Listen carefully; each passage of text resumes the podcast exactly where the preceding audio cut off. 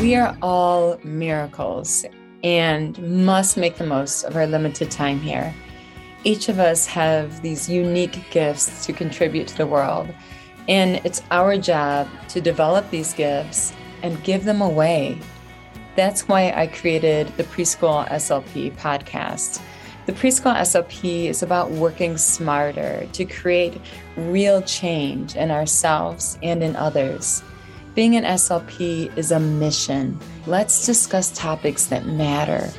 What are the game changing strategies? How can we treat the whole child? How can we create the shiniest versions of ourselves and of our clients? We're here at the drawing board for a reason. You bring your own unique gifts. Together, let's create better.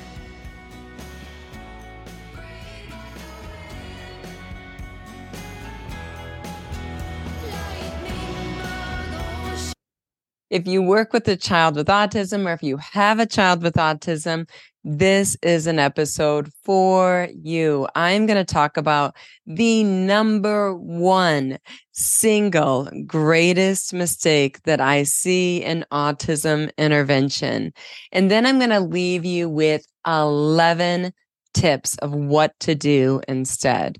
So, first of all, let's dive in to what the number one greatest mistake that I've seen in my over 20 years of working with children with autism. This is when I'm going to find the worst outcomes.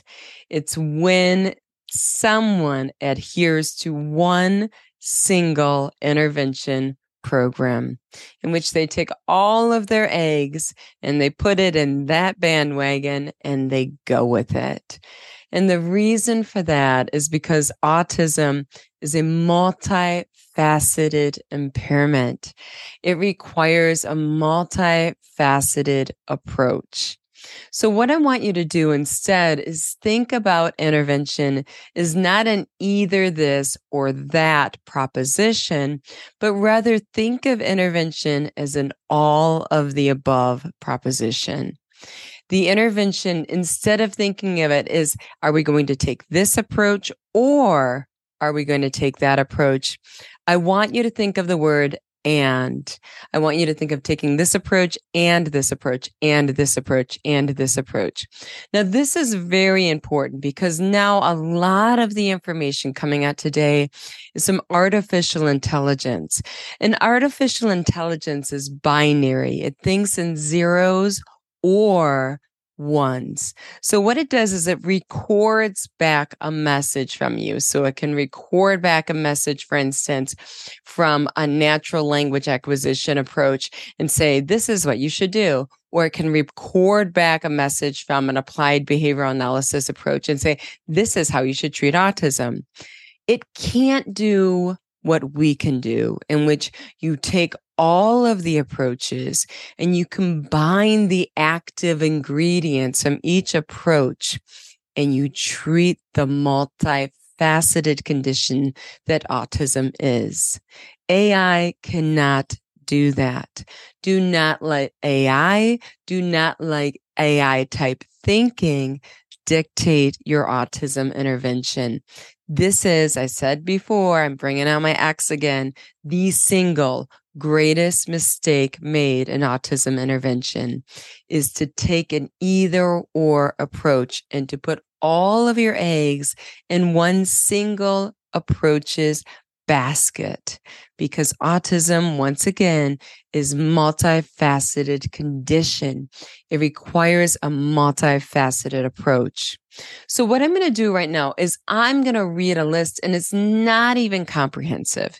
It's a list of popular approaches out there today and these approaches are all evidence based so all of these approaches have active ingredients that are unique to this approach. So we want all of it. We want all of the above. And when I read this list, I'm going to say the word and after each of these words, I'm going to say and, and, and, and, and. And that's what makes you unique as a human being. You don't think in zeros and ones, you think in an all of the above multifaceted manner in which you're able to take the active ingredients from every approach I'm going to read to you right now. And after that, I'm going to leave you with 11 questions to consider when it comes to intervention.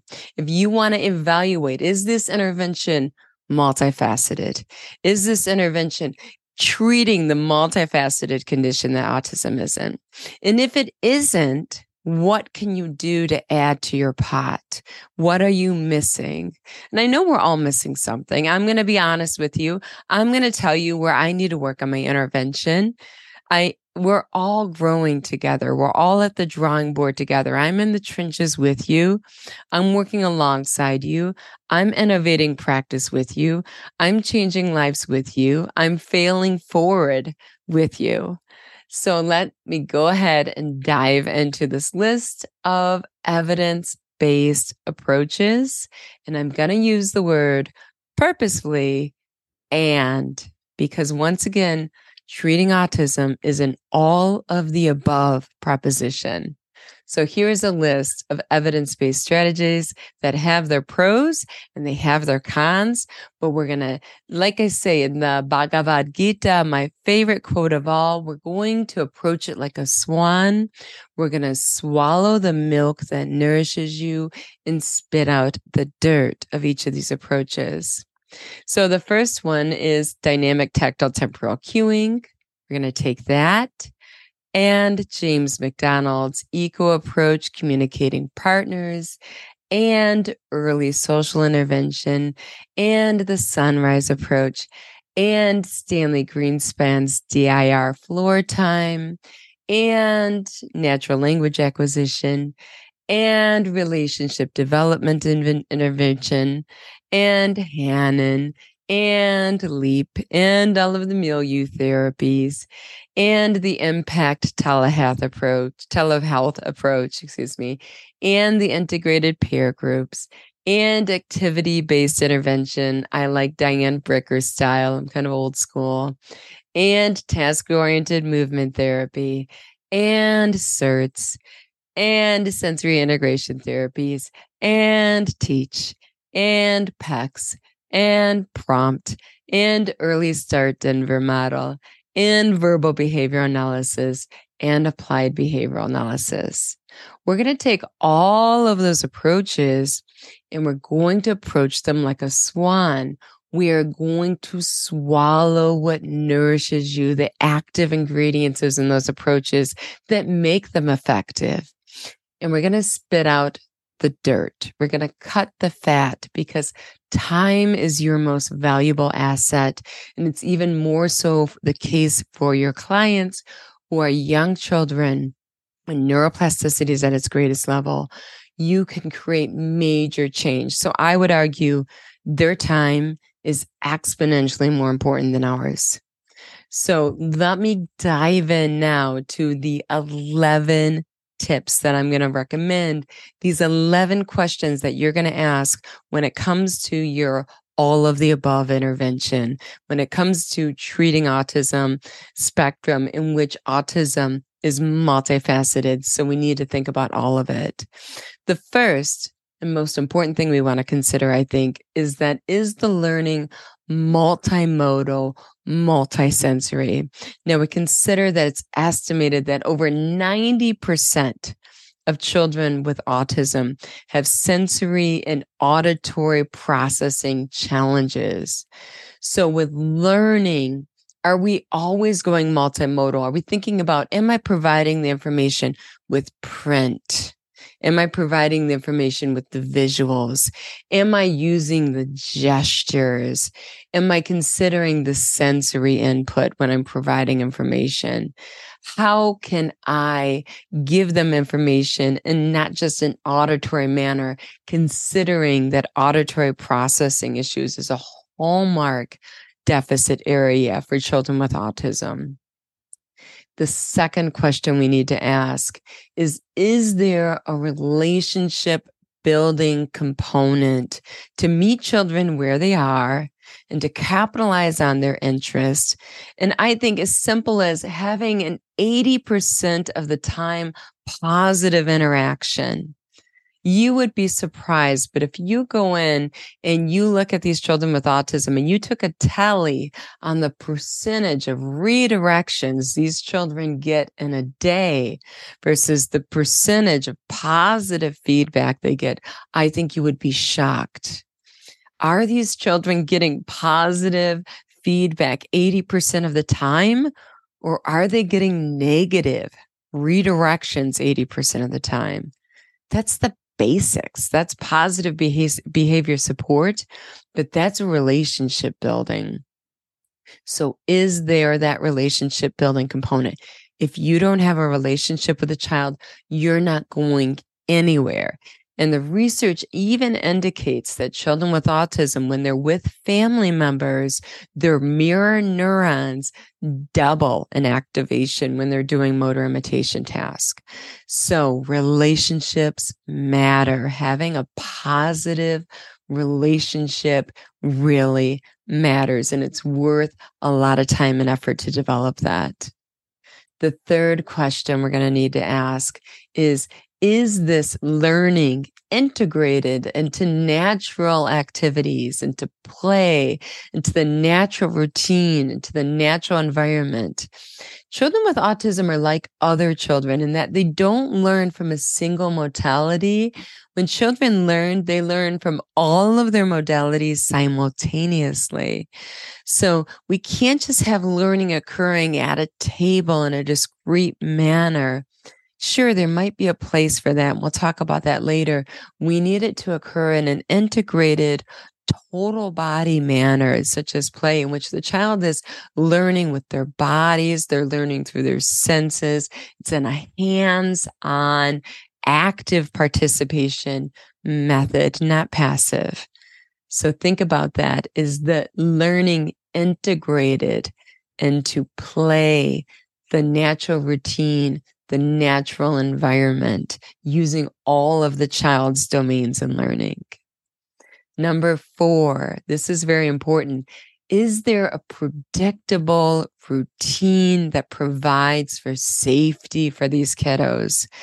These children have sensory systems. Sensory systems are here to keep us safe that are disturbed. So it's estimated that over 90% have sensory challenges. Now that tells you you're not safe. What we need to do for compensating for that is we need to make sure that predictable routines are part of the learning experience. We want to get them out of that amygdala brain and into that higher level thinking brain as much as possible. In everything I do, I'm always thinking about how can we switch that light switch because that's how the brain works. You're either in amygdala mode or you're in the higher level mode. There, it's, it's no in between. Uh, where are we going to flip it? We can't be in both. So, how are we going to get out of that amygdala brain? A really powerful way of doing so is being predictable. Being predictable in the way you act and in your routines, that's really going to help the children feel safe. So, the next question we're going to ask, number five, is Is there repetition an explicit, direct instruction provided for concepts that simply do not come naturally because the child is neurodivergent. So this is what I talked about before. Sure, they're going to need a lot more repetition, for instance, of motor acts and practicing motor acts to learn them in developing speech than their neurotypical children and comprehending language than the neurotypical children because of the neurodivergent brains. Is there going to be added practice and repetition that's done in a meaningful and fun manner for these children? So that needs to be provided for in consideration that a lot of them, this is just not going to naturally happen. It's going to require a lot more elbow grease, a lot more repetition for this to occur. Number six, augmentative and alternative communication. Now, we understand that a core symptom of autism spectrum is communication delay augmentative and alternative communication we know only improves speech and language development. It does not hinder it. So once again, thinking multimodal, thinking how are we going to help this child express themselves? What can we use besides speech to develop that speech? Many of my children, I think most of the children I've worked with learn to read before they learn to talk in reading was the avenue that helped them th- to produce speech. We capitalized on their visual strengths. So we went through the back door. Instead of them hearing the word to say it, they read the word and then they could say it. So thinking about AAC, that's only going to help these children develop speech, not hurt their, hurt their ability is that integrated? And I like to integrate AAC right from day one from children who are inconsistently speaking or minimally speaking. Number seven, do they have access to neurotypical peers as much as possible, to the least restrictive environment as much as possible? Let's make sure that's happening as well. Give them the good stuff. Give them those educationally rich learning experiences and setting up them up for success in those instances. Number eight is intervention specifically provided that improves their motor skills. So it's estimated that approximately 90% this is a huge number of children with autism spectrum disorder have a generalized motor delay in their body. Now, this is really important because children interact with other children not through words, but through actions. How do they initiate play? When we're looking at preschoolers, they don't ask, Can I play? What they do is they do what their neurotypical peers are they doing, or they do what their peers are doing. So if their peer is there and their peer is going and making breakfast, and you know how complex that is, they're like making pancakes and making coffee and doing X, Y, and Z. They need to be able to do that if they want to join them in the play. So having motor skills is very important. That's how preschoolers communicate with one another, much more so than words. A lot of our kiddos are locked in. We communicate with one another through our motor skills. It's 80% of our communication, but also that's how we have control over our environment. So that's how we control with our communication with others and control over the physical environment we are in and control of our bodies and space. These children, we've talked about it before, are grossly and unethically being underserved. They are not receiving the movement therapy, the physical therapy that they qualify for. What we can do as a result, as speech therapists, as teachers, as parents, as anyone whatsoever, any adult whatsoever, can do task oriented movement therapy. They can do task oriented movement intervention. You do not need a degree for that. Anyone can do that. Okay, so let's move on to the next one. Number nine is intervention specifically focused on improving the speech motor disorder. So this was something that I found by accident. I had a speech um, articulation summer camp, speech camp. And all we worked on is articulation. It was an articulation summer enrichment program I did with Wayne State University. And I had a lot of students join the program that had autism and they were not speaking or they were very inconsistently speaking. I should say that or minimally speaking. And I said, let's see what happens let's give them the speech intervention program. Normally, I would work on language, work on augmentative communication. I didn't go into speech. We had bigger fish to fry, right? But I'm like, let's see what happens. Let's give them the speech intervention program. They flourished. They took off. And why was that? I used a speech motor disorder approach. I used what we would do for children that have dysarthria or that have childhood apraxia of speech. I use these methods that we use when the speech simply does not develop naturally due to neurological differences. I use the word speech motor disorder when we're talking about children with autism. I'm not mincing my words. I'm not saying speech sound disorder. And that's because children with autism, inherent with that autism impairment, is an auditory processing issue. You cannot say what you cannot perceive. So that's part of the neurological neurological difference that results in a speech motor disorder. The second issue we have is a generalized motor delay. As I mentioned before, what happens in the body happens in the mouth. So we have this motor delay that's inherent in populations with autism. The third is the motor coordination issues. So when I look at these children with autism, I don't consider them, I consider them three times exceptional and that they're more likely to have auditory processing issues affecting speech, motor delays affecting speech, and motor coordination issues affecting speech. Ergo, a speech motor disorder. The problem is, is no one is treating the speech motor disorder. And when you do, as I did by mistake, treat the speech motor disorder, you're going to find incredible gains in expressive language because, of course, the speech and language are very connected. So you can't talk when you have a severe speech motor disorder. When you can't hear what you're saying, when you can't hear the words, it's hard to say them. When you have motor coordination issues and when you have motor delays, it's hard to speak because what happens in the body happens in the mouth.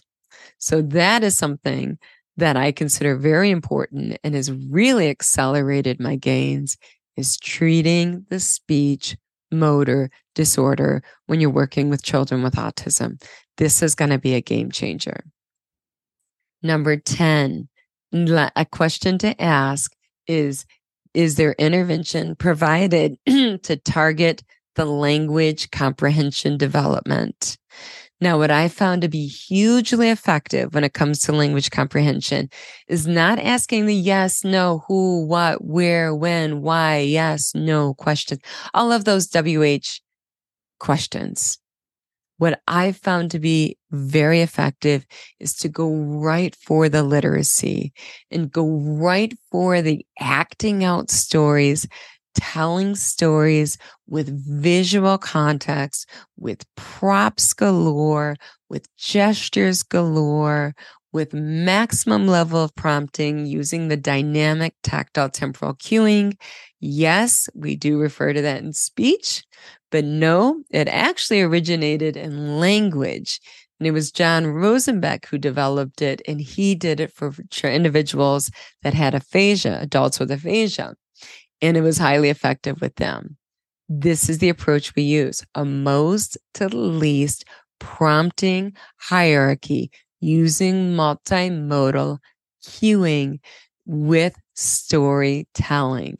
Try that with your children with autism. You're going to be very impressed with the gains. You're going to be extremely impressed when you see the WH and the yes no questions spontaneously develop through a cascading impact.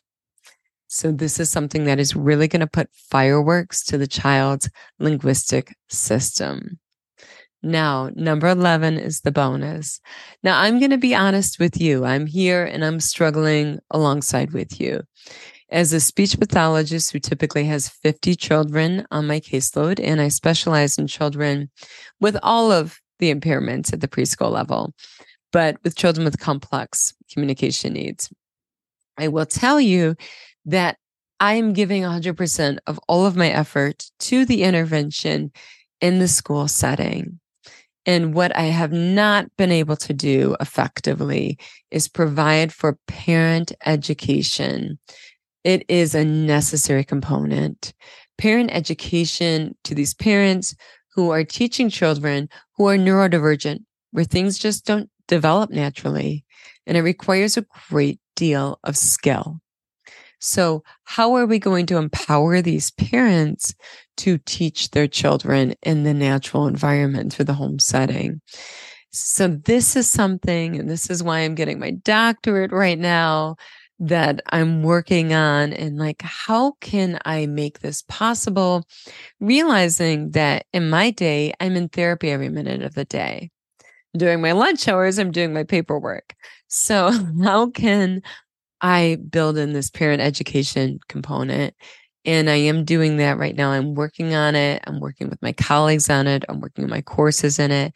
I have something actually pretty great in the works. I can't wait to share with you after I get it going in my own intervention. But it's not easy because, like I said, time is a very limited resource. If you're like me and you work in a public school setting, you're going to have a high number of students and you're spending every minute of your day meeting those therapy requirements, direct therapy requirements. And the question is, okay, I can't create time. How can I work smarter and not harder and do this really important piece of the puzzle, which is parent education? So that's what I'm working on. I can give you some hints. It's going to be through an asynchronous telehealth manner what I'm developing. And I write about it so far. I've, I've been using video clips from therapy to share with parents, but I'm going to take it up a level considerably. So there's always more to do. I can tell you that's my Achilles heel. That's what I'm constantly working on and developing in consideration of the very real world constraints we have. So if you want to learn more, check out my book, 32 Lessons that Create Lifelong Change in Autism Intervention. This book, I mean, this is the first announcement I made about it, is on Audible. So if you just don't get enough, you're like, oh my goodness, I only get to hear Kelly once a week on this podcast. It's just not enough. I need more.